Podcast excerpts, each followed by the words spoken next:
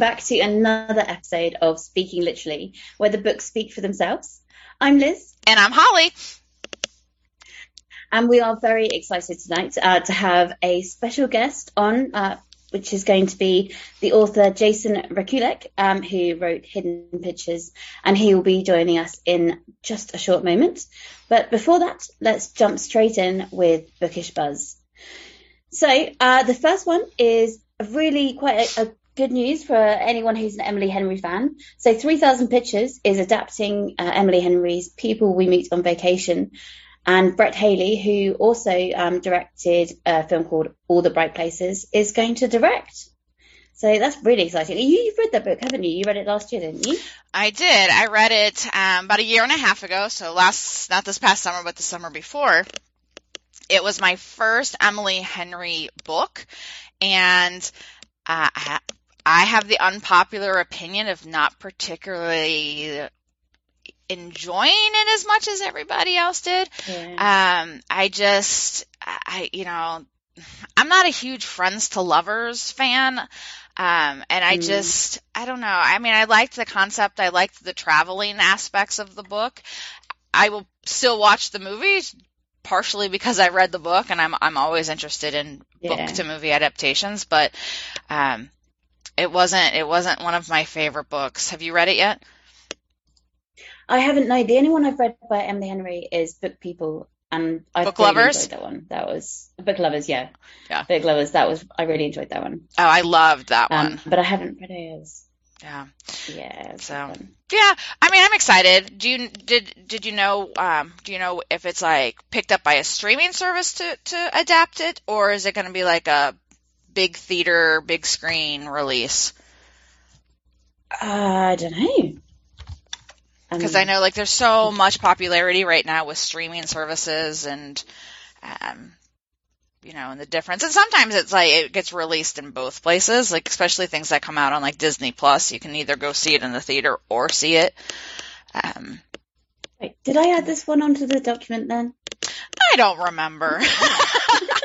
we plan for our shows, you know, uh, it's you know a month in advance sometimes. So I don't know. I was just curious. I we you're mentioning. I was like, yeah. Um, I'm having a look. I'm seeing. Okay, because then I'm like, uh, oh, we probably should have prepared a little bit better for this because now it's like, um, is it going to be like on Amazon Prime? Is it going to be on Netflix? Uh, you know, is it coming out in 2023, um, 2055? When, you know, when are, when are we releasing this sucker?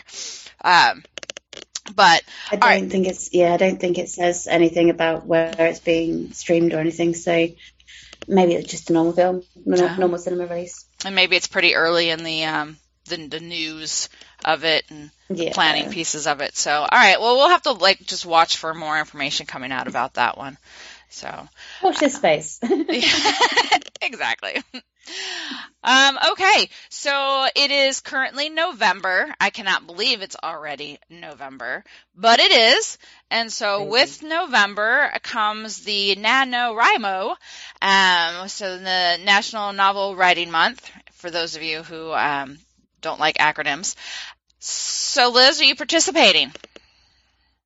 I am. Um, I had a bit of a, a, rough start to the month, and I just couldn't think really of any ideas um, for the first two days. And I was, was seriously considering not taking part. But then I think about on the third, I just got like an idea in my head and just started writing. So yeah, no, I've I am taking part. I have put my name down on the website again, and then actually seen my uh, my last one, which I managed to complete it somehow um, eight years ago in 2014. Oh wow! Uh, so that was yeah, I managed to get all 50,000 words done. But then when I looked at my word count each day, I'm thinking, don't know if I'm going to be able to get 50,000 words um, this this time because I think I did something crazy like two to three thousand words a day, and yeah, it's just crazy. But yeah.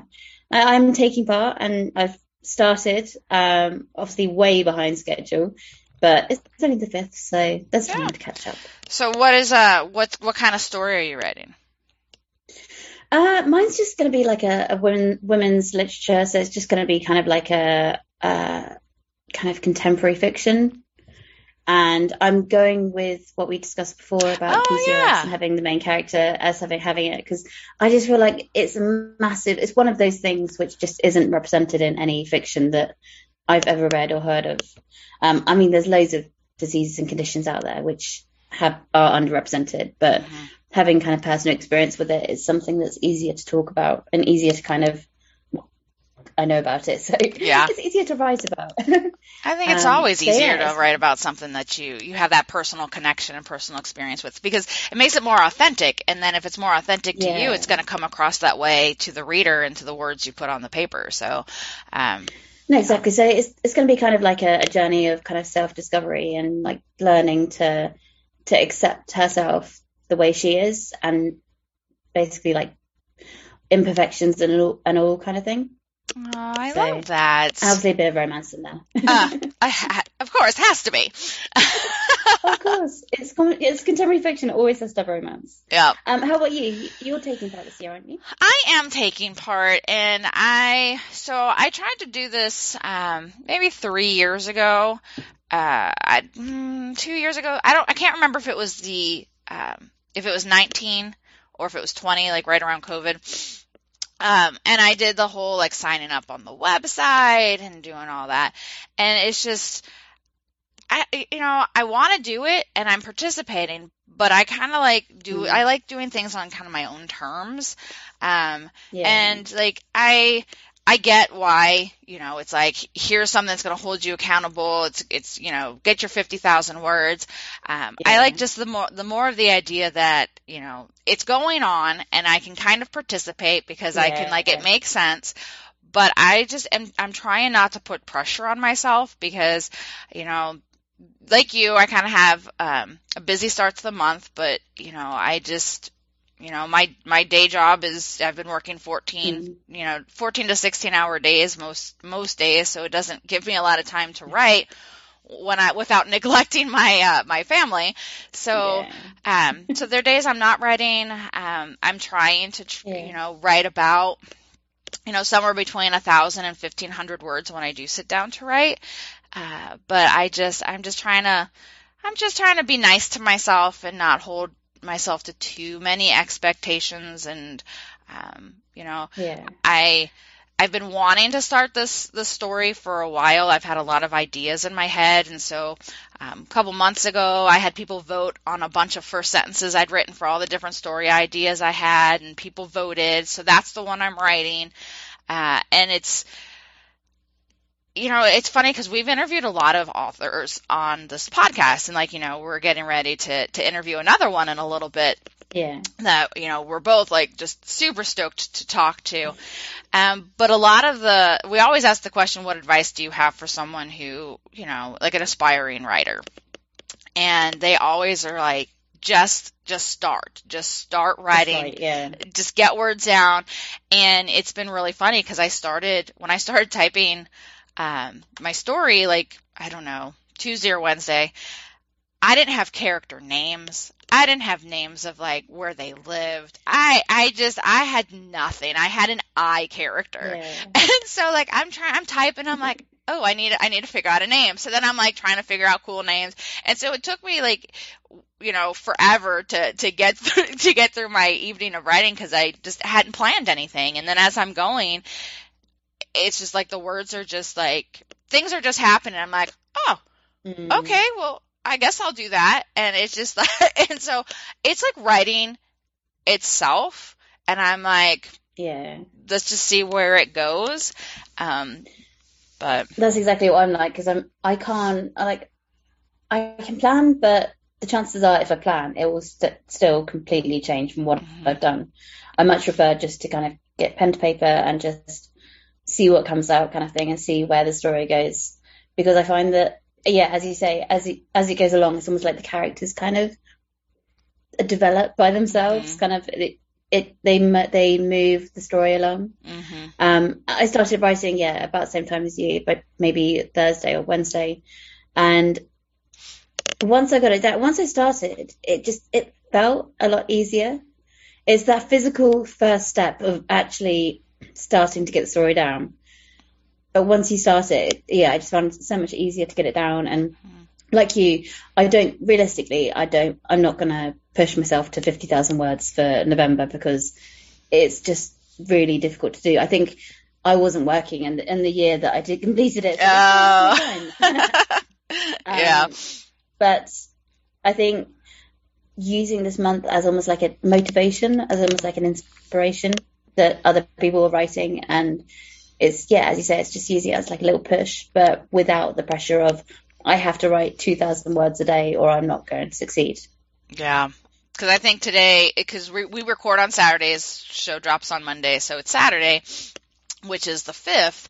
So, and I think, you know, on day five, I don't know if I'm going to get a lot of writing done today because I have a busy day. Um, but I, I'm not, I'm just under 3,000 words right now is where I'm at.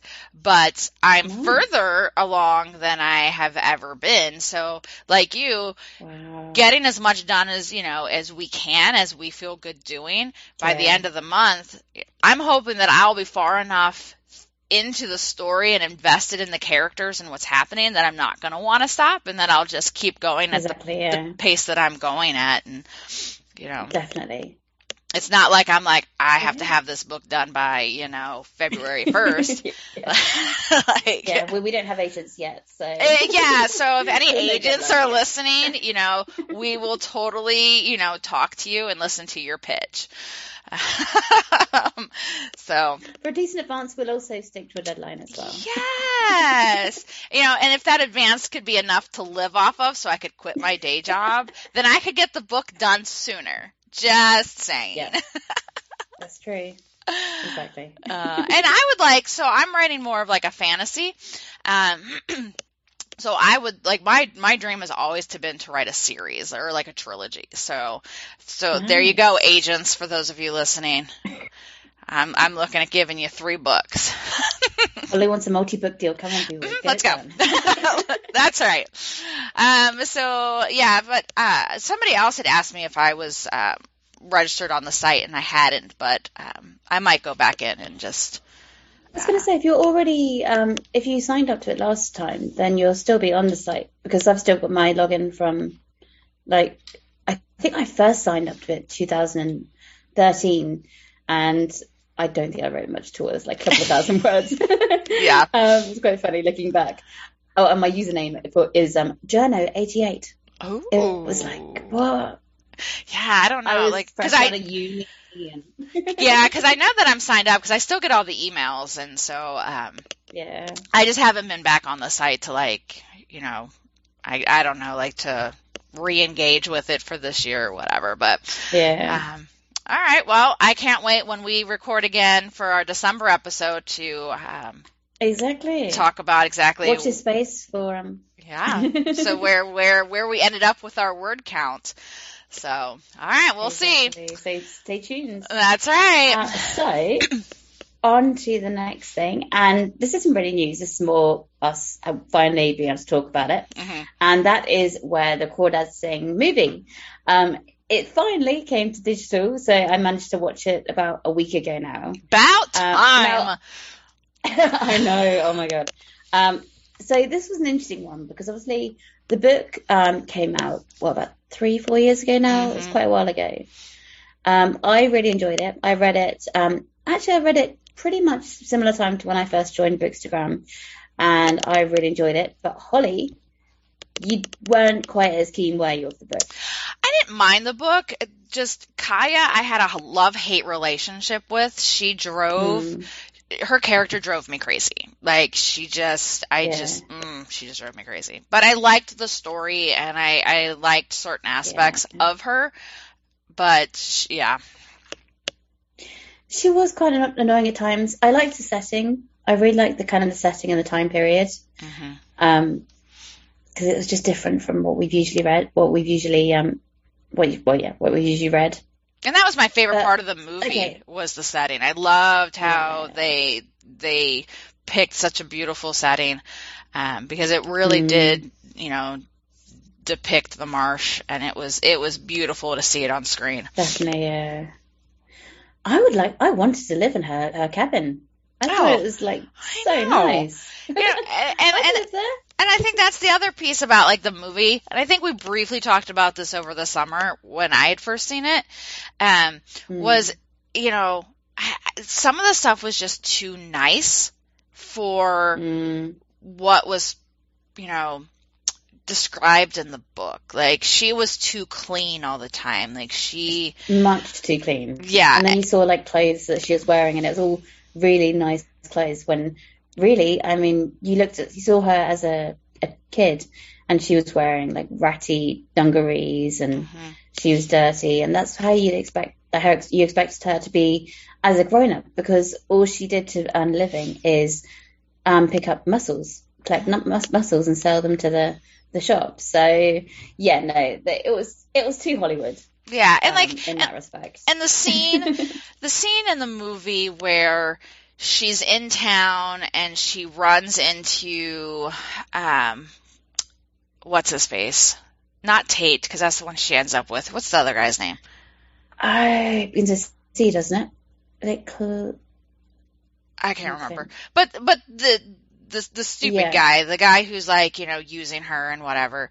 Um, when yeah. she when she runs into him in town and she realizes that he's engaged to to Pearl or whatever her name was, you know they are for that time period they are the sophisticated wealthy. You can see that in them, yeah. but with her right beside them, she there contrast. There wasn't. There there like she could very yeah. well have just been anybody else who lived in town who, you know, may not be as yeah. wealthy but still put together and it's just like the contrast between her and the townspeople just Yeah. It wasn't as different and separated as I think it should have been. No, I completely agree. I mean, in the book that was portrayed a lot better that she was kind of this kind of outcast and this dirty kind of um, very unfashionable person, whereas the clothes she wore were actually pretty fashionable. Yeah. So I thought that the story was was pretty good. They st- they stuck to the book mostly. Um, obviously, they changed like a few details here and there, which mm-hmm. is always to be expected. But I thought the story they yeah they stuck they stuck to the story really well.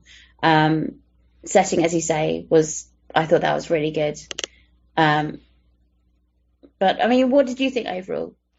I liked it. I thought it was a good movie. My husband, obviously, he, that's not a book he would have read, but he did go see the movie with me, and he enjoyed the movie. He thought it was a good movie. Um, you know, it's, uh, I thought it, it did well to keep to the, the, the integrity of the book, and that's something that I think, you yeah. know, as, as book lovers, we really like to see sometimes it staying true to the book because we fall in love with the book. Uh, and we always know that you can't take, you know, a three to four hundred page book and translate every single word to the screen. It just, you can't have a 10 hour movie. um, so, yeah, I liked, I liked the movie because, you know, I did like the plot. I thought there were a couple areas that were rushed. Um, especially towards the yeah. end with the when you actually see how everything kind of comes to be and the mm. you know the closing arguments and the kind of that piece of the of the trial i think some of those pieces were a little bit more rushed than they could have been and other areas were extended that probably didn't need to be. Yeah. Uh, you know i think that they did a good job with tate and kya's relationship um, you know. No definitely. So but overall i thought it was a really good movie. Yeah no definitely. And i mean it's such a risk changing, adapting a, a book into a film because we've seen so many times where it's just gone wrong, and you just you just think, why did they do that? And it's very very rare that the, the film is better than the, the book. I mean, I can probably name, if I had to think about it, maybe two, if that. Uh, but again, this one, it, the book is better than the movie, but the movie is still a fun watch. Yeah. It's still a, a good watch. I would agree. All right, moving on. So there's just kind of three more little things that have been going on that we're just going to kind of quickly highlight.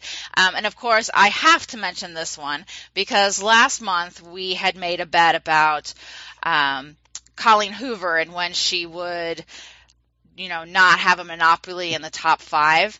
And we were both wrong, but Liz was closer, so she gets the win on that bet. and then we made a bet about who was going to win the Booker Award. And Liz picked, I can't remember what the name of the book was that you, oh, Glory. You picked the book of Glory. That's um, the one, yeah. Yep. And it, because you, because if I remember correctly, you said, quote, I like the goat. Because there was a goat on that cover of the book. Yep. So you're like, I, I want mean, the goat to twin. Yeah. Neither of us knew anything about these books. So we no. based it we, we judged the book by its cover. We really did. 100% we did. You liked the goat, and I picked the seven moons of Maali Almeida, Amida, because I thought that I really liked the abstract, colorful face that was on it. Um, so, but the a winner was announced uh, in a London ceremony on October 17th, and the winner was the Seven Moons of Maali Almeida by Shehan. And Shehan, I respect you enough to not try to pronounce your last name because I'm not good with pronouncing last names. Um, but um, kudos to um, to him for winning that award. It's a, it's a huge honor to win this. Um, and I know that the Seven Moons does take place in Sri Lanka, so it's um, so mm-hmm. yeah, so it's not really even a location or setting that we hear a lot about. So, um, so that was the the the 2022 Booker Prize went to the Seven Moons. It's probably one of our last um, uh, book awards of the year, isn't it? I believe so. I think. Yeah, because now we'll be moving into all the books of the year. I of course, yeah. Yeah, I've already seen that Waterstones have got their shortlist for their book of the year up. Mm, yep. All right, what else? What else we got going on? Uh, okay, so uh, we mentioned this before on um, on here about the Sandman adaptation that came to Netflix uh, about a few months ago now. Um, but now we've just had it announced literally a few days ago that they have renewed it. Um, they've been renewed by Netflix for a second season, um, which is really good news. Um, I I really enjoyed it. Holly probably hasn't seen it still because she doesn't watch anything until it's been about six months. So she'll probably see it in about March time, February, Yeah, yeah. It, wow, you have me pegged. Uh, yeah, I, I, I don't watch things until like Liz has had the opportunity to nag me about it for yeah about six months, and then I'll then I'll, I'll get around to watching it. but I hear it's really good, so uh, it is uh, really good, yeah. And and um the main guy does a brilliant job of playing uh, the Prince of Dreams and Nightmares. So yeah, they definitely would recommend it. I mean, we've we've done this enough times. I know you by now, Holly. I know. uh, how long did it take me to watch Shadow and Bone? I mean. Sorry. That was about six months. Yeah. I, I, won't wait six months now for season two because I've already watched season one, so now I'm invested and I need to watch it. Okay. So cool. I'll, I'll, probably watch it when it comes out. Um, nice. The last, the last little thing is we never really talked about it. I don't think when it happened. Um, but the Satanic Verses author, um, uh, Salman Rushdie. He he was attacked in New York about two months ago when he was getting ready to give um, a, a speech, uh, and you know he's he's been in the limelight of controversy since he wrote the book. Um, and you know has had lots of death threats made to him over the years and you know whether you agree with what he writes or what he doesn't he was brutally brutally attacked he was stabbed in the neck stabbed in the chest um, and as more is coming to light about what his injuries were because not a lot was released immediately mm-hmm. um, but mm-hmm. we do now know that um, he, he due to his his injuries, um, he has lost sight in one of his eyes uh, due to the the stabbings that occurred in his neck and the nerves that were damaged and severed. He's lost he's lost use of one of his hands. Uh, so he, you know, this was this is a pretty sad, devastating thing to have happen to to him. Um, and you know, we talk a lot in the past about book banning and censorship and people saying you can't read mm. this, you can't read that. Again, read what you want. Don't agree with people if you don't want to, but nobody has the right to attempt to kill someone over a book. Period. I'm sorry. I mean, yes, he is the he's the kind of epitome of why we need freedom of speech because so he wrote this book back in I think it's the 80s or 70s, 80s, like mm-hmm. and yeah, 80s. Um, Iran actually put on what's called a fatwa, basically saying, kill this person and we'll give you money. Mm-hmm. Um, and it's never been officially lifted. So the, the president said, uh, the president of Iran did say, oh, it's been lifted, but it was never officially done. So people, especially religious leaders in that country, are still like, yeah, if you see him, try and assassinate him. And it's just, it's awful. The amount of times that this guy has been, um, that's had an attempted assassination on him. Mm-hmm. I mean, he's, it's like he's a cat. He's got nine lives. he does. and I believe he's like, he's in his 70s, I believe, as well. Um, yeah, he is 70. older, isn't he? Let me have a look. I thought he was 75. He's 75, yeah, hmm. 75. Yeah. So, um, yeah, so, you know. Very sad. Thoughts are with him. Hope he gets better. And, um, so, um, all right, then to wrap up this quick little segment here. All right, um, New York Times bestseller list. So, Liz, probably not a surprise to you, um, but we do know that uh, about a week and a half ago, um, Coho released her newest book. So, surprise, it's still number one. So no, I, never. Really? I know. And horror. she's back into the Monopoly as well. So she has the number one, the number three, and the number five this week. So um, it starts with us, remains at number one. It ends with us is at number three, and Verity is hanging in there at number five. Um, the only new book this week was. Go ahead. What? I was just going to say it would have been funnier if it ends with us was number five because then you could have like it begins with us, it ends with us, and then Verity in the middle. That would be funny. It would have been quite funny. Yeah, yeah. Uh, but alas, no. um, which makes sense though because it starts with us as the sequel Those, to it ends yeah. with us. So um, yeah, exactly. So everyone's going to be buying that one. So the new book this week is No Plan B by Lee and Andrew Child. It comes in at number two.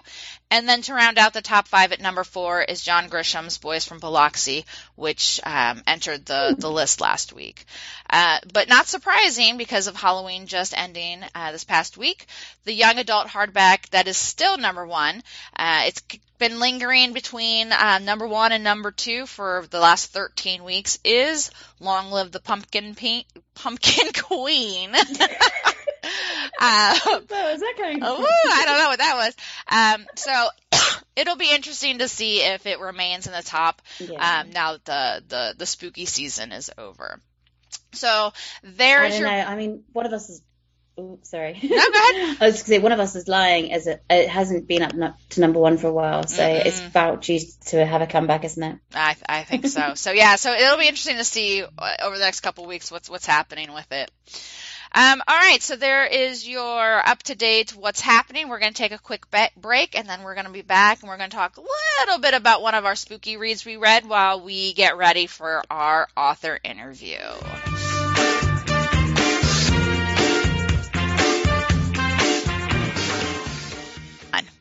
All right. Welcome back. So uh, we're just going to take a couple minutes to talk about um, one of the books that we both read uh, during October. You know, it's it's October, it's Halloween, it's spooky season. You know, we both like to kind of read a combination of creepy, scary books as well as those like witchy, cozy, fun rom coms that are set during the holiday season. But one of the books that we both read was Stolen Tongues by Felix Blackwell.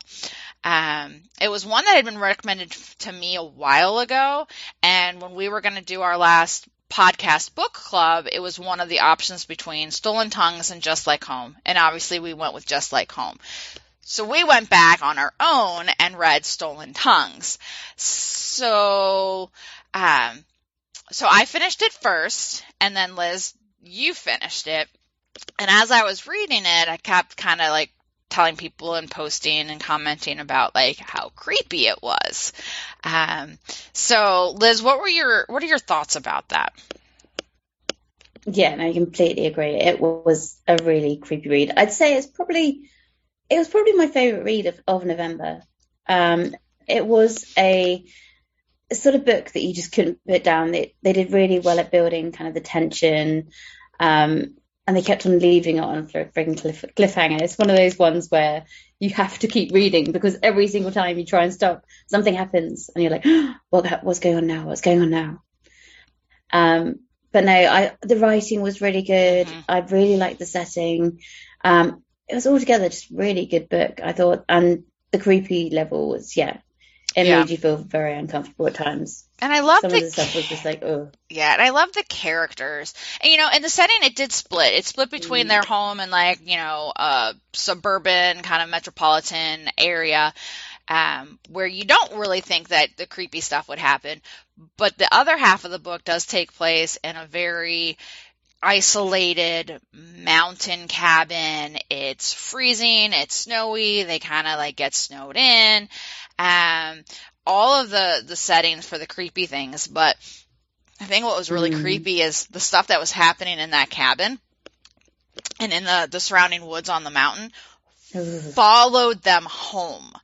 And, yeah, you know, they're like, oh, we're going to get out of the setting. It, it's just like, you know, um, you leave where the stuff is happening and you assume you're going to get away from it, but it actually, because it's like more of like this, like, I, I don't, like supernatural kind of thing is Yeah. able to follow you. It's, it like literally is, and I think this is one of the things I said early on in the book. It's like, um, it's like a house built on an Indian burial ground. And, you know, there very much is some connection because there is a native tribe that lives in the mountains that they seek help from. And, Mhm. um, and I loved those characters like Nathan and um, T-Way. Yeah. They they were fantastic characters, and um, they they were caring, they were compassionate, and I think that that's it sucked because we liked them. They were, yeah, I really liked that Nathan and T-Way. Um, they were written really well, and they were just like really nice kind of supporting characters.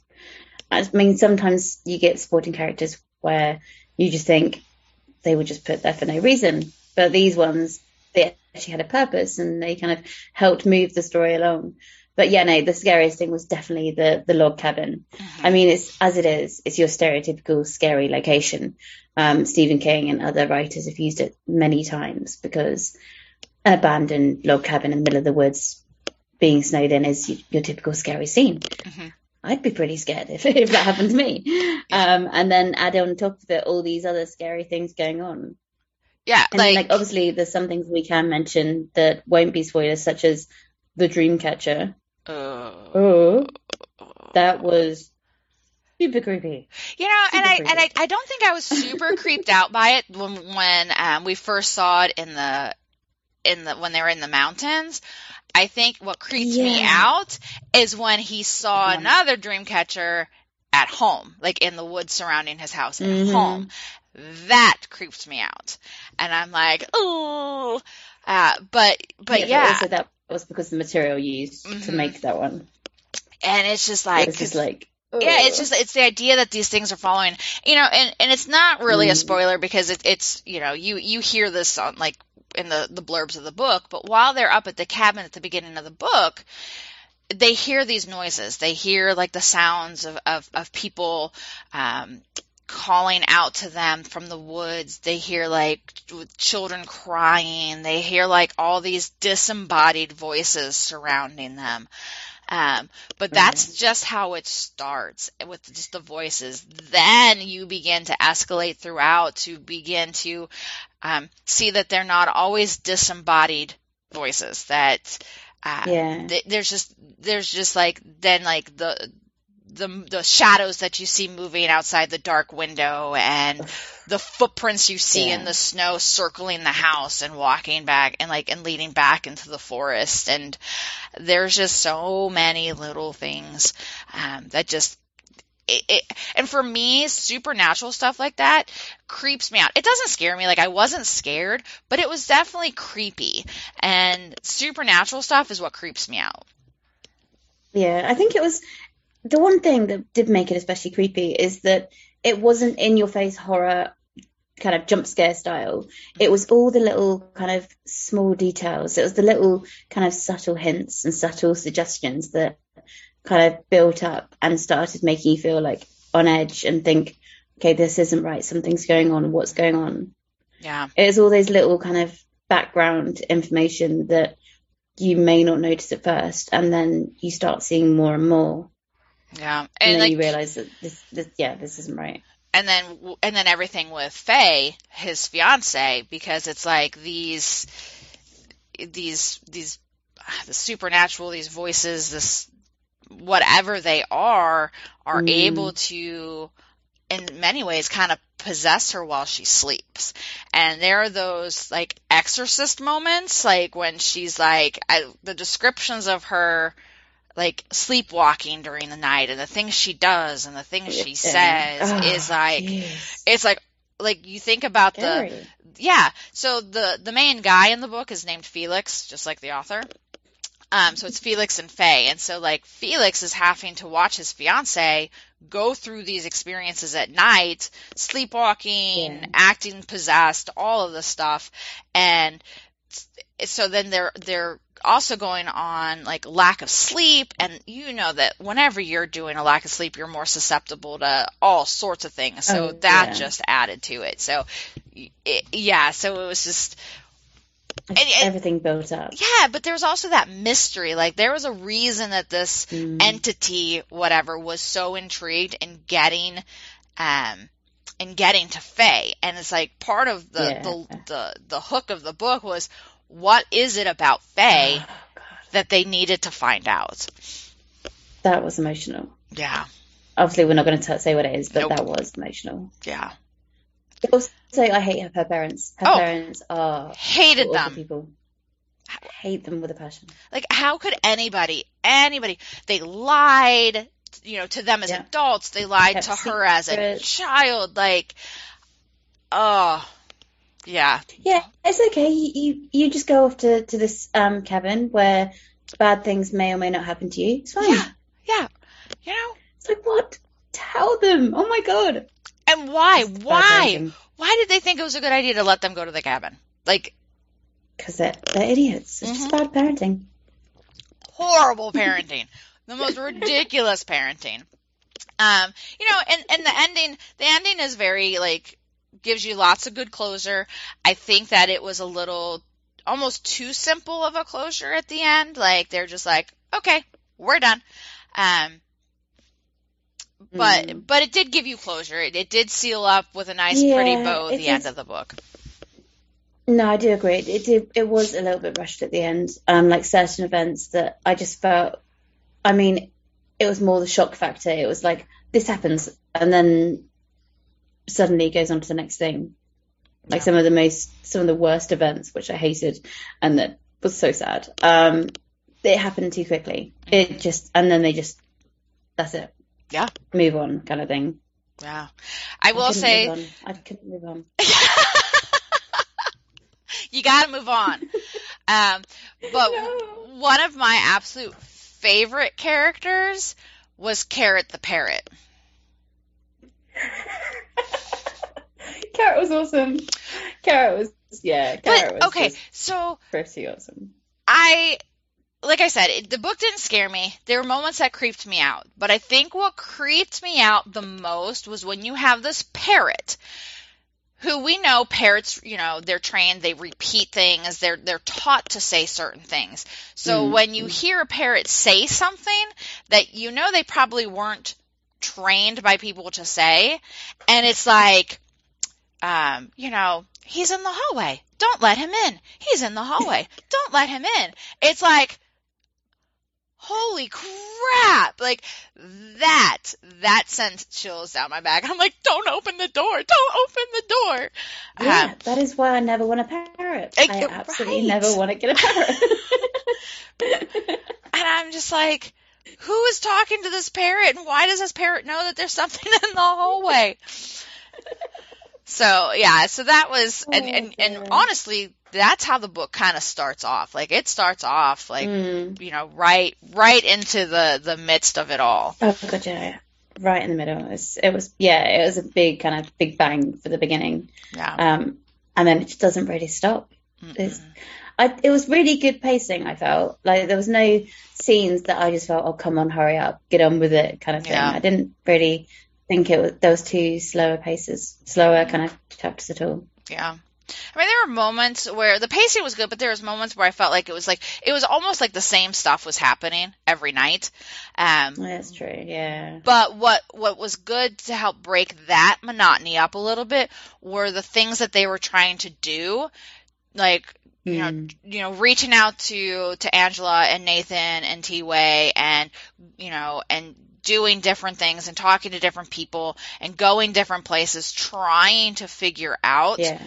like what was going on how do they stop this? Because obviously they didn't want to live their whole lives like this. Um you know no one was sleeping. She was being tormented. Like i did i did like kind of that process of it.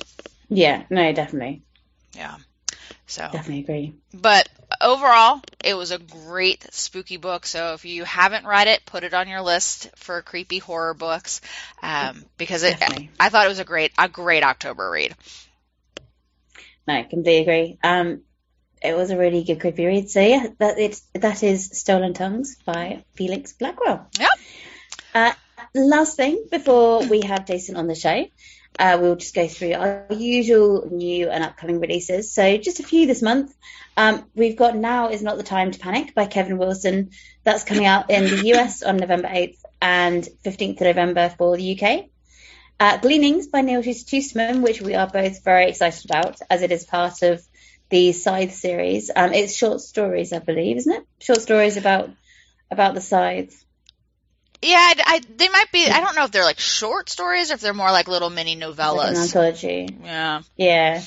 And that is coming out in America on the 8th of November and the UK on the 10th of November. So only a few more days left. Um, and finally, we've got Heart of the Sun Warrior by Sue Lynn Tan.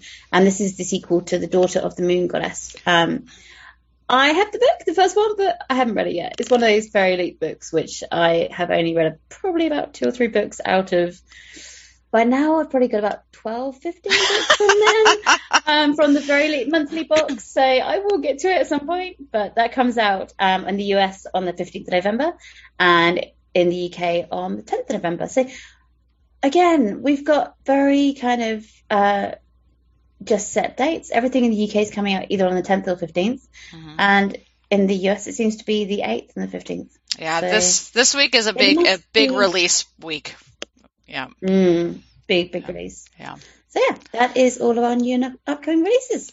Awesome. All right. Well, then we're going to take our last little break, and when we come back, we will be joined by um, Jason Rekulak, and we will start talking about hidden pictures. We'll be right back.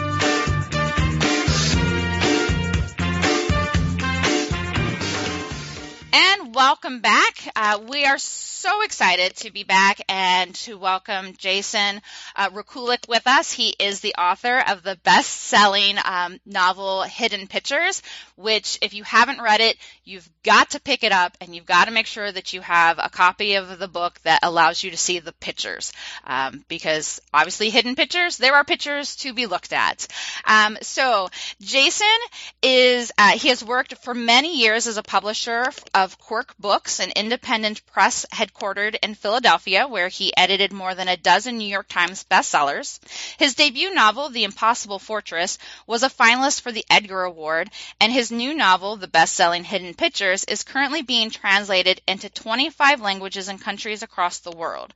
And this is my favorite part.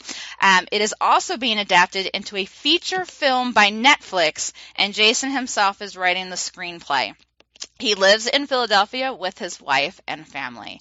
I before we start, am so excited to see this adaptation because, you know, as anyone who loves reading and loves books, like as as I read, I I picture it in my head, and there's just so much in hidden pictures um, that you create.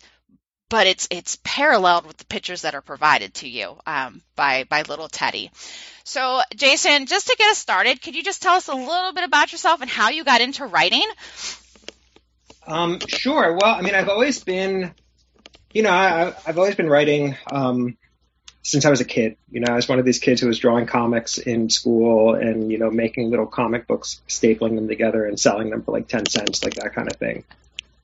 And um, and then I guess when I was around twenty, I started really seriously like applying myself, thinking, okay, I'm actually going to try to do this seriously, and I, and I and I started like writing like in a dedicated way, like every day. I get up early or stay up late, or you know, well, it was easier when I was 20, honestly. Um, Everything's easier when you're 20. Um, but then, you know, once I got older and married and had kids, I would, you know, uh, I was I was working a day job, you know, so I would have to just carve out time. And um, and I probably wrote for like 20 years without publishing anything. I mean, a long time. Mhm. Um, but uh, I don't know. I enjoy it. I like I liked it. Like I, I it was never and it was always my favorite time of the day. Um, and I felt like I was getting better. Did you Um, did you find that you do you write better at night or in the mornings? Well, now I write in the morning. Like I try to make it the first thing I do. I try to like, you know, grab a cup of coffee and just go. Um, so, but when I was younger, I did it at night. Hmm. So I don't know. I don't know. Maybe my biological rhythm. I mean, you know, the thing is, when once you have kids, like everything changes. So you know, you're up at six thirty in the morning to get them out to school. So um, I don't know. Somehow I shifted into this morning pattern, and, Huh. uh, and I've been stuck with it ever since. Awesome. So, so when you are writing, kind of who or, or what inspires you in your writing? Do you have any particular authors that particularly inspire you? Um, I like a lot of different authors. I try to read as widely as I can. I'll read anything, all different kinds of books, fiction, nonfiction. Um, so I don't know that there's any like per- author in particular that I look to. Um, but I mean, I do read a lot of uh, suspense novels. Mm. Like that's sort of like my go-to genre, like suspense thrillers, mystery, a little bit of horror. Um, but I like everything. I, I'll read legal thrillers. Matthew Perry has a memoir out now, the the Friends actor, and I'm like, I Mhm. kind of want to read. heard it. of that, yeah. I want to know what happened. I want the drama. Uh, exactly. Um, and then Kevin Wilson has a book coming out on Tuesday. I love him. He wrote that book, Nothing to See Here. So I'll buy that like the day it comes out. Yeah. I'm just like a huge fan of his stuff. And The- I'm very curious to read. Uh, now's not a time to panic. The- Um, Yeah. Yeah. I'm looking forward to that one too. I think that It one's does good. sound good. So, Yeah. I don't so, know. what are you I- currently I- reading at the moment? Uh, right now I'm rereading a book I read a few years ago called Defending Jacob by William Landay. Um, legal thriller. Really good. So, so, so good. Okay. Uh, if you haven't read it, great story about family. Um, it's about this lawyer and his son who's in the eighth grade is accused. There's a boy who dies in the town. Is like just murdered. And, um, and his son gets accused of the murder and his son is in the eighth grade. And he's like, well, of course my son didn't do it, you know? Yeah. Man, it is good. Um, I'm not like a big legal thriller person, but this book is like more about family Mhm. and um, so so so good. I don't think he's written a book since it came out, and I kind of wonder if he's working on something because it was a pretty big success um, when it came out like eight years ago. Hmm. So, Okay. speaking about family, so I, I do want to dive into hidden pictures. Um, really want to hear some of like your your inspirations for that book. So you talked about the book you're currently reading isn't really as much about the legal aspects as it is about the family aspects. So there is a huge family aspect in hidden pictures. Um, whether it's positive, negative, like there's all different types of dynamics with family and the families that are created and forced or whatever.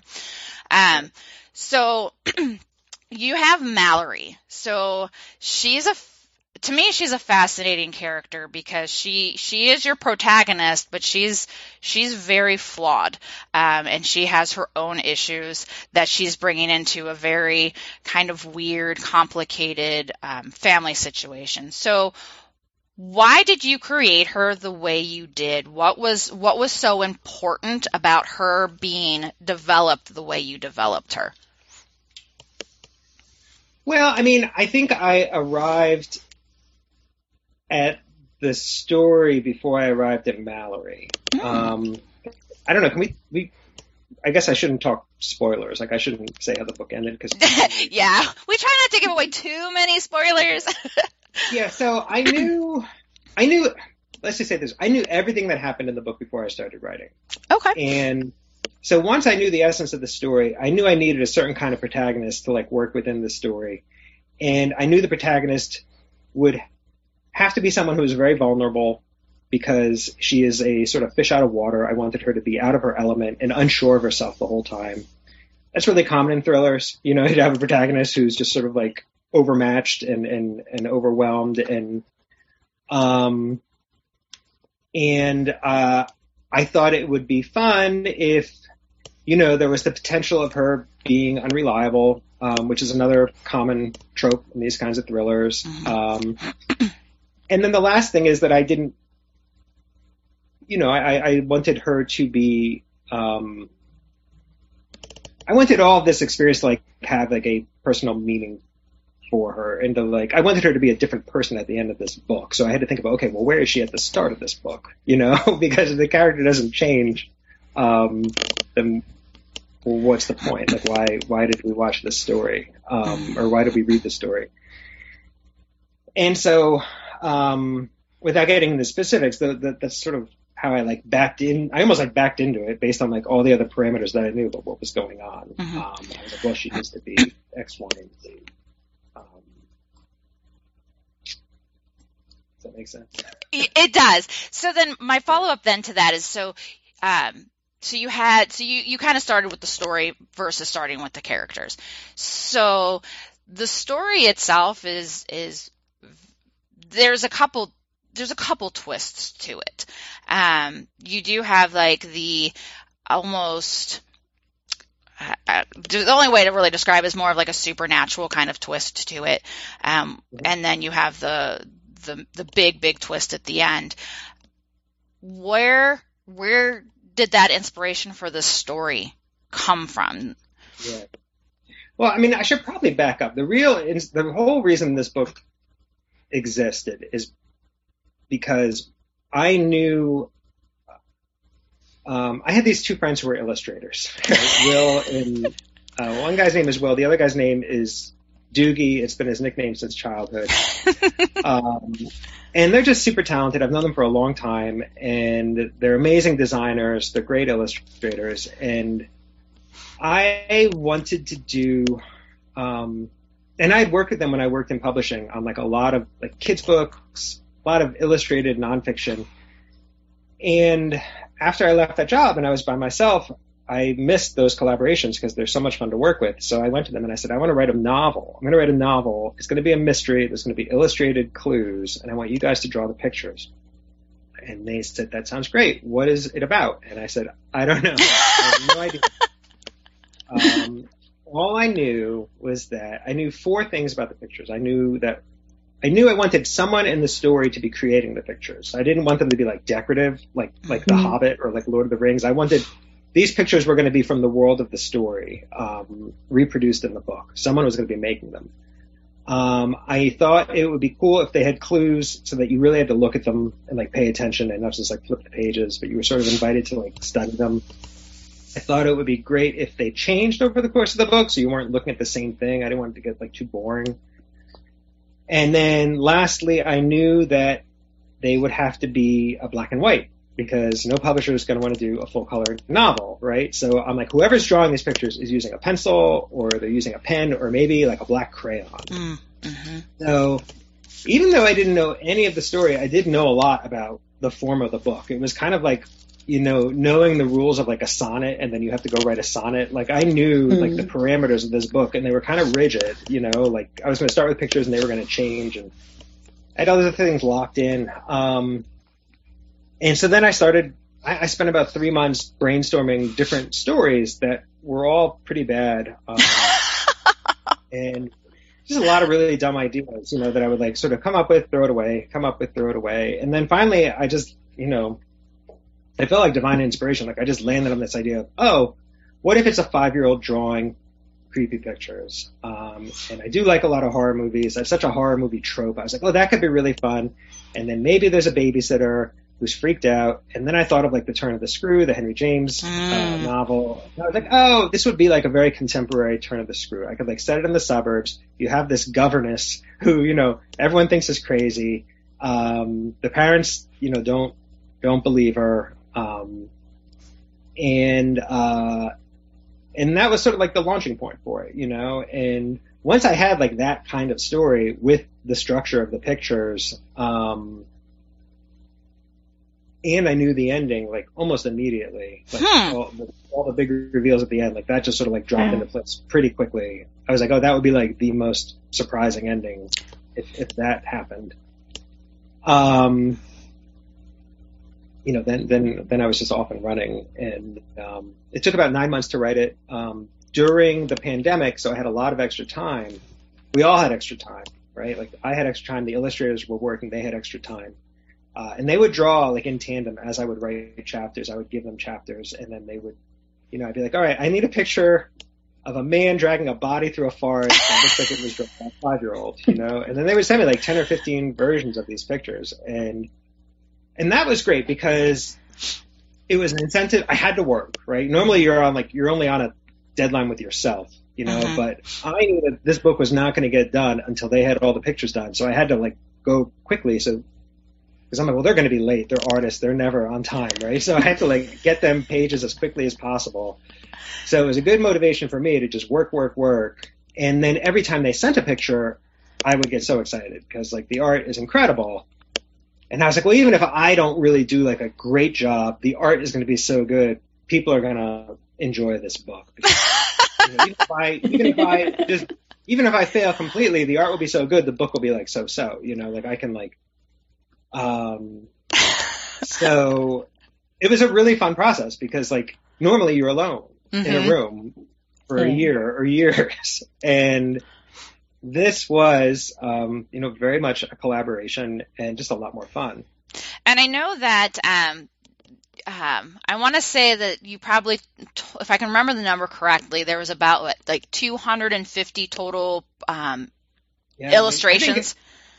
It was at least 300 and probably Okay. more because I, I didn't see everything. You know i'm sure they didn't send me everything they did. Mhm. like the ones i saw are probably about 300 um, which you know is a great lesson for anyone any creative types listening. You know i feel like illustrators are much better about this than writers. Like writers are loath to do like four or five drafts of a chapter but like illustrators think nothing of doing like 10 versions of a drawing they're just like of course you would have to do 10 you know like that's just how it gets that's just how it happens you know So, how many different versions of Anya were there?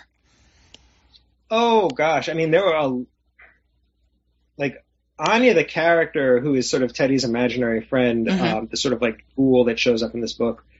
I have sketches of her like that look probably t- at least twenty five like um, different versions of what what she could look like.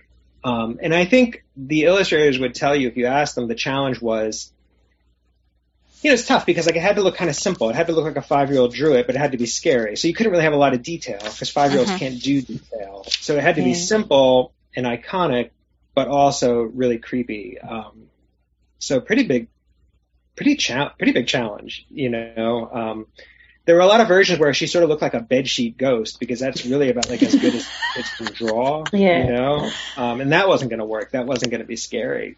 So you know, and look because I'm I'm flipping through the book right now, looking at some of the pictures, and um, you know, and looking at I'll show you that so you can see which one I'm looking at. Our listeners Yeah, can't, but that's what, one of the first first pictures of Anya we see in the book, um, and it and it's it's great because you see all of like Teddy's little pictures, which are your normal, what you would expect a five year old to draw, and then you're like, oh, cute, like a little you know bird feeder and birds, and oh, he's he's riding a giant rabbit. And then you turn the page and it's like com- it, it's there. It's just like in your face bam. And and she is scary and i think the biggest thing is is how the illustrators drew her face and i think that's Yeah. that ultimately is what really created the, the creepiness of it what was it about this image of anya that you went with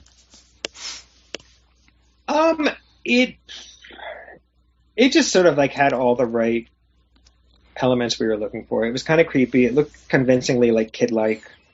Um, it wasn't too complicated or, or detailed. Um, and you know, another thing we did in the book, we actually stole. Um, this is a trick from graphic novels or comic books. If you talk to anybody who works in comic books, they do this thing where you save the surprises for the page turns. Mhm. Um, because if you're leading up to like a big surprise, you want it to be when the person turns the page and it's always on the left. You know, it's never on the right. Hmm. Um, yeah. so even once the book was in layout, I was like cutting art to make sure that like like the picture you just showed, I wanted that to be not that you really have like a jump scare in a book, but like I kind of wanted it to like function like a surprise. Yeah. Um, and so we did a lot of that with the layout, or as much as I could. Sometimes I just couldn't make it work because I was gonna have to cut like a page of text to like get the picture where I wanted it to be. Mhm. Mm. But that was part of the process too, and that was actually um, a comic book technique. So you know that doesn't usually get ported over to novels too often, but. Yeah. So when you were creating, um, obviously these characters with the illustrators, did you have a clear image in your mind about which what each character would look like, or was it the case of kind of they um, worked with you to, to create these like create a physical image of the characters?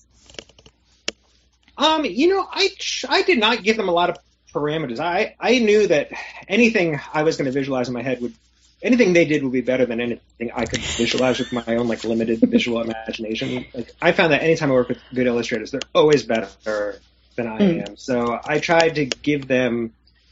There's not a lot of description in the book about what people look like because I Mhm. wanted them to just sort of like design the people as they wished, and um, and so that was really all you know. So they read they read what I wrote and and, and ran with it.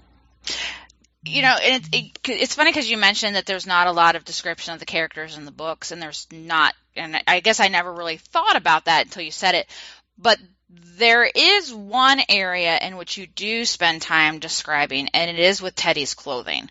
Um, Uh-huh. like he- there, there is a lot of, I wouldn't say a lot, but there's a, more of a focus on Teddy's like striped clothes and what he's wearing than any other description of any character in the book was that intentional or was that just something because of the what ends up you know Yeah, happening in the plot I mean that that was that was mm, that was my attempt at a little foreshadowing Mm. um, for certain things that you learn later okay in the book. Um, also modeled a little bit after my nephew, who only wears orange. Like he's just, you know, well, he's gonna be out of it now. He's older now, but but when he was when he was eight, I think he just wore orange every day. Ah, Um, and he would only wear orange. So you know, like some other- like orange everything or just like an orange shirt orange, orange shirt. okay Like, did he wa- walk around looking like an orange So, you know, she would go to like Target and buy like the same orange T-shirt, just get like six of them.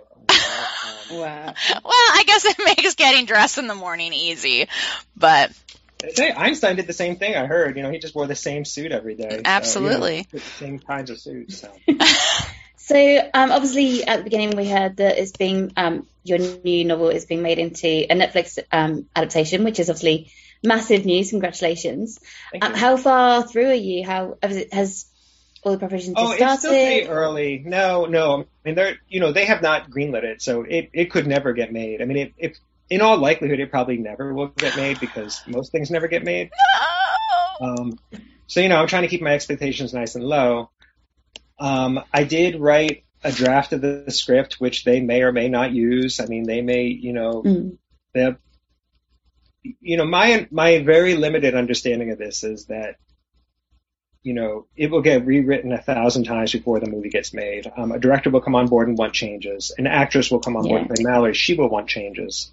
Um, and it will and producers and, and studios and everyone will want changes. And at some point they will not want me to make the changes because they'll say, "Oh, he's too close to the book. Let's bring in someone else." You Yeah. know, um, which is all fine. Like like it's it's just how it happens. Um, and I have the book, and the book will always be the book.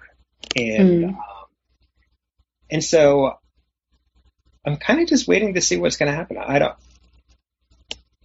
I don't know. I mean, um, they haven't announced anything. Like there there have been no announcements, but they say you know the thing is, you see things that get announced all the time and then they never get made. Mhm. Yeah. Um, I mean, there are books that were optioned 15 years ago that I still have never, um, they just never, they, they just get stuck. And I think these producers are smart to not announce it because um, they want to announce it when it's actually going to go before cameras. Yeah, when it's about to start production kind of thing. So how did it all occur? Was it did they approach you or did you know someone? Um, no, well, so you mean the film rights? Yeah. Um, no, so my uh, agent works with a, another agent whose job is really just selling books to studios. And so, Okay. you know, anytime, um, and, and, you know, and the industry is like full of scouts too, and their job is to just sort Yeah. of know, like anytime there's like a, a, particularly if there's like a competitive auction and a bunch of publishers are bidding for a manuscript, um, you know, they get a log line, they see a one sentence description, and like with my book, it sounds like a movie already. It's like a little boy drawing creepy pictures, and a babysitter, and so of course, you know, people wanted to see it, and um, and then they made an offer, and this was long before the book came out. Um, Mm. so, uh, Wow. So they've had a lot of time to think about it. But there's so many ways it can go wrong. I mean, these executives get fired all the time, you know, and then your project becomes like orphan.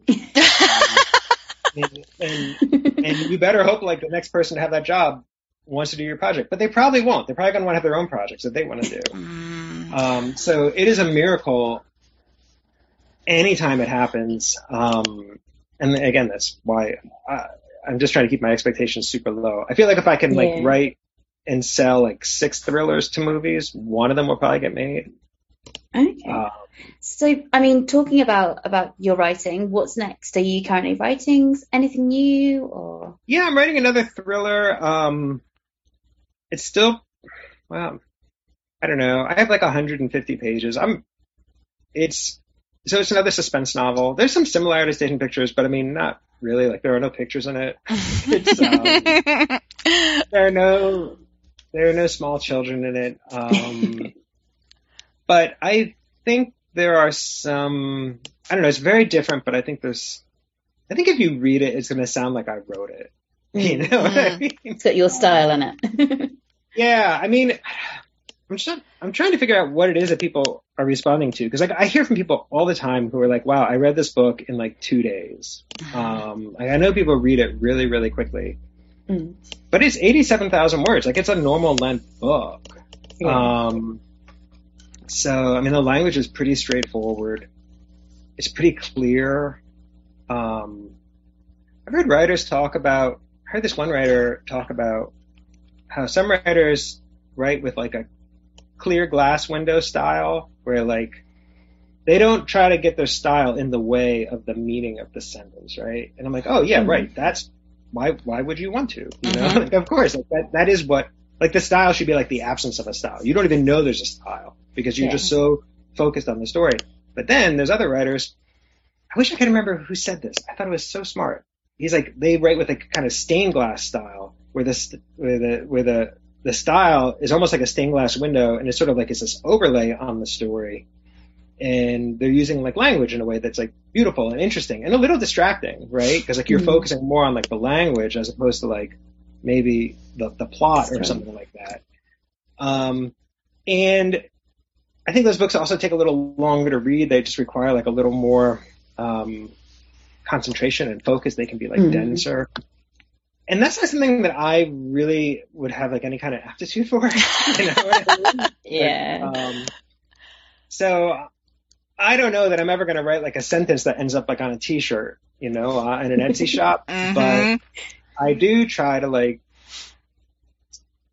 I don't know. I I still think like. I try to write sentences that are like propulsive and. And not just sort of like empty, like junk food. Like I've read books that I hate. I hate books with like short three word sentences and like one word paragraphs. Those drive me crazy. Um, like I feel like these people are just like filling pages. Um, so I don't know. I'm just sort of rambling now. But I love your rambling. It's very insightful. anyway. well, okay, so kind of talked a bit about your style and kind of what you don't like. When you're writing, and I'm sure that, you know, no matter what you do for you know, a living, whether you're writing or, or doing anything else. There's there's there's pieces to it that you struggle with. So, what is your writing kryptonite? Oh boy, um, my writing kryptonite. I mean, I kind of, I kind of I like to know what I'm doing. I don't know how to explain it better than that, but like if, if I sit down to write a scene and I don't know like what's happening in this scene, I can't like I can't just make it up. I sort of have to sit down beforehand and just sort of like think to myself, okay, what am I doing here? Who's here? What are they trying to do? Why is this happening? I can't just sort of have somebody walk into a room and just sort of make it up as I go along. Okay. Um, uh, that that like never works for me. So um, I kind of, it's not to say I work from an outline all the time, but certainly before I write anything, I sort of begin with like an outline of like what I'm trying to do. If I, if I don't know, I, I will just write garbage. so, okay. So, so, Go ahead, Liz. You're probably going to ask the same question I'm going to ask. so you more of a kind of a planner than a, a, like a writing both seats of your pants kind of guy. So yeah. with regards to your writing process. Yes, absolutely. Absolutely. And you know, part of the reason I wrote for 20 years without publishing anything is because I was not planning enough. That I'm certain of. Um, mm. I know people work both ways, and some people have great success with either way. But for me, I sort of had this false understanding that I somehow picked up when I was really young that that planning was not creative. You know, that the, the, the creative way to work was just to sit down at the table and follow the story wherever it led you. And I followed that misguided philosophy for, for like 10 years and I would paint myself into corners all the time. So it's not like I was submitting things and mm getting rejected. I was writing things and I was like, this is not submittable. This makes no sense. This is, this is garbage. I'm like, I don't know where this story is going. And I would, I would stop and it would end up like under my bed in a box, like a failed novel. And I would do that again and again and again and again. And then fortunately for me, what really saved me was simultaneously, like in my day job, when I was at um, this tiny publishing house in Philly, we'd sort of moved into fiction, and I started talking about other people's novels, and we were working on a lot of stuff like that was like on spec, like they, the books weren't written yet, and we would talk to the author about the story in its entirety, and we would talk about like arcs of characters, and I started thinking about novels like in a big picture, sort of bird's eye view sort of way, and you know, in the same way that like a, a, a screenwriter would go into like a Hollywood pitch meeting and pitch the whole story before a word of the script is written. They know the whole story. They know where the character starts and where the character ends. Um, I started thinking about novels that way at work. And then once I like shifted that approach to my own work, then I started actually finishing things, right? Because I would like, I would, I, once I, I, I would just I would just demand that I knew how a story was going to end before I started writing it, um, mm. which I thought was not creative, but in fact, I think it can be as creative as just sort of, you know, going by the seat of your pants. So you have, so do you write down those things, or do they just sit and percolate in your head while you're writing? No, I write. I write them down. Um, you know, like with Hidden Pictures, I knew the ending, and I, I wrote it down. I'm like, this is where the story's going to end. Okay. Um, I wanted there's a lot of fairy tale stuff in the book, and I was like, oh, the ending should be like Hansel and Gretel. I want like these two young people to be running off into the woods away from you know, a witch, and um, and that's where that's like that should be the climax of like this fairy tale, you know. Okay, so there is one question which we ask um, any author that comes on the podcast, um, which is for any aspiring authors out there, what advice? What's the best bit of advice you can give them? Um, hmm, I got to come up with a stock answer for this. it's because it's a stock question. the best advice I ever heard. This is not my advice. This is R.L. Stine, the children's writer. He's like, I don't give yeah. advice. He he would say he had such a great answer for this. He said, you know, the people who want to do it are going to do it. And nothing, no amount of like discouragement is going to stop them. You can discourage them, they're going to keep going. and they can get rejected a hundred times. They're going to keep going. And there's countless examples of people who've done that. Um, the flip side of it is that is that the people who, who aren't going to make it, no amount of encouragement is going to get them to make it. You know, like you just Yeah. have like you and so someone's listening to this and you just know it. You just know you're going to do it, and it doesn't matter if people Mm. say no. You're just like, well, they're wrong. I'm going to do it. Um, and I remember I felt that way like during the 20 years that I wasn't getting published, but I was writing all the time. I was like, you know, I know I haven't figured this out yet, but I like it and I enjoy it and I'm not going to stop. Um, so I don't know if any of that sounds familiar. I actually think you're on the right track. Um, all right. Well, I have kind of one just final question. Um, and it's really it, it really is to kind of wrap up hidden pictures because that that right now is it's all over the place. It's super popular. Like i read it over the summer and i saw it everywhere. It's super popular in the month of october. It was a it was a great october spooky season reads. I you know it, it the popularity of it hasn't really died down any. So uh, knowing knowing that it's it's so popular right now, what do you hope people take away from the book? Um, yeah, I mean, it really is meant to be like entertainment. I, I mean, I, I, I like to me, like it's, it's my favorite.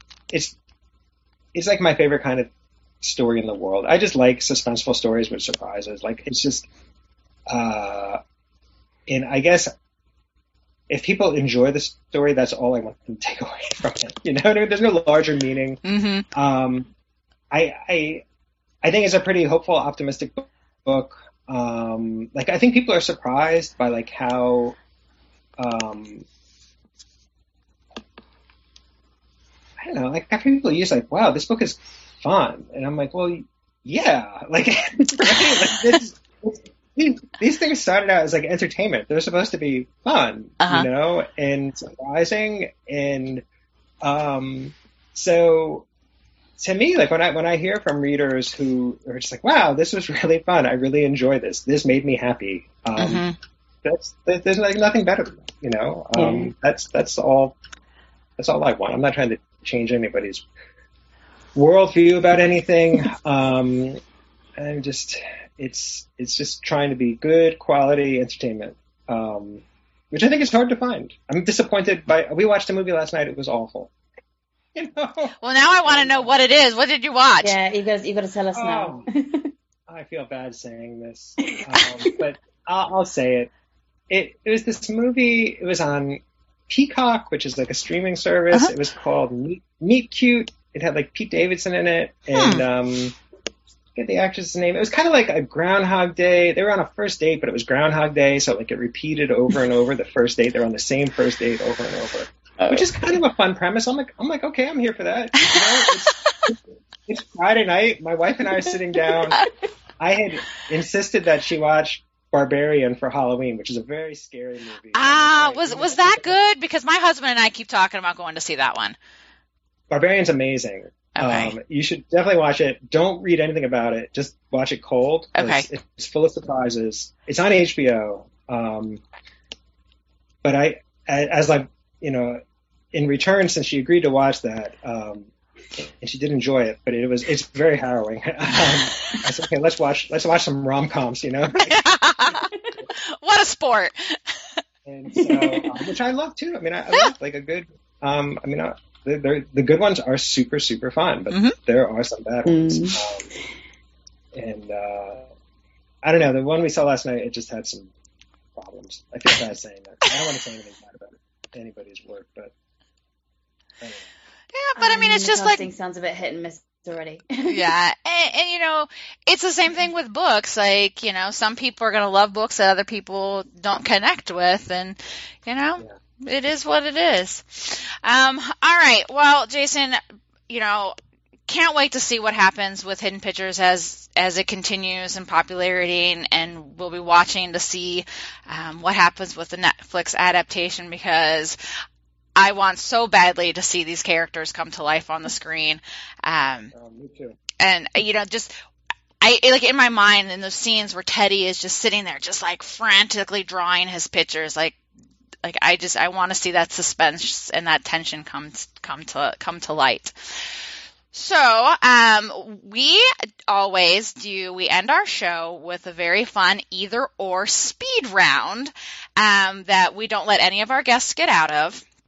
So we're gonna we're gonna put you put you through the ringer. We do we do it as well. Um, it's simply ten either or questions you pick one, you don't explain it. We're very bad about that, and I fail at my own rules every single week because I try to defend my answers, but I'm I every week I say I'm not going to, and I'm going to follow my rules. Um, so this week is a horror thriller kind of theme.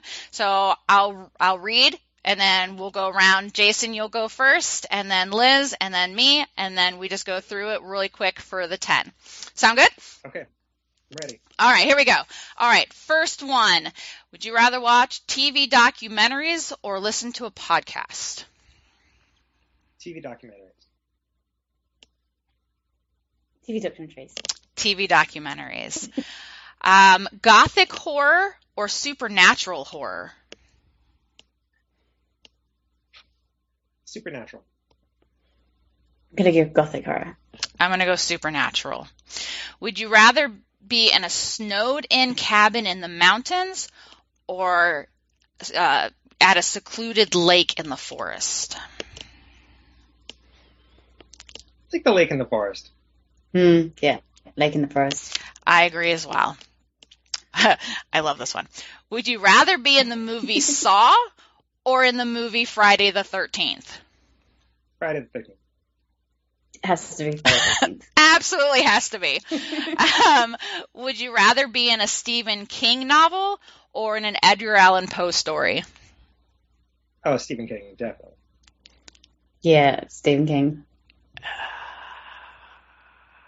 I'm gonna go Poe. I'm gonna go Poe. Um, serial killer or mass murderer? Now this isn't asking if you would be one, just which one. Serial killer? Mm, I'm gonna go serial killer. I'm gonna go serial killer as well. Um, scary images or scary videos? Oh, videos. Videos.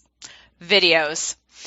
Um, possessed houses or possessed animals? Houses. Animals. I'm gonna go animals. Um, so this one's kind of similar. Uh, cursed or possessed? Cursed. Yeah, I'm gonna go cursed. I'm gonna go cursed as well. And the final one, just a caveat. this was Liz's. Would you rather be the killer or be the victim? Oh, God. Uh, That's why we saved it for the last one, Jason. It's horror. I guess I would be the killer. I guess I'm gonna be the killer. Yeah, I, I think I choose to be the killer. I, I would have to choose the killer because I wouldn't want to be the one who's dead. uh, all right, Jason, thank you for playing along. I told you we got a little uh, loopy on here. Um, Oh, sure, Holly, it was fun. well, awesome. Uh, we thank you so much, Jason, for for joining us and talking about hidden pictures. If you just want to tell everyone where they can find you online, Um, well, yeah, I mean, I have an Instagram account. It's my name. Um, that's that's probably where I am the most. okay. Um, so, Liz, what about you? Yeah, so I'm on Instagram at Lizzie's Little Book Nook. Um, you can also find my website, Lizzie's Little Book lizzieslittlebooknook.co.uk. And Holly, how about you? Um, I am on Instagram at AZ Desert Bookworm, and then I have my website, which is just tinyurl.com um, slash desert bookshelf. Um, so we hope that everybody has enjoyed our episode today and um, learning a little bit more about Jason and hidden pictures. We will be back. Um, our next episode will drop on December 5th, and it is our next book club episode where we will be dis- discussing Just Like Magic by Sarah uh, Hogle. So until then, we hope that you read lots of good books, talk about lots of books, and enjoy the next couple of weeks. Until then, Happy reading! Happy reading!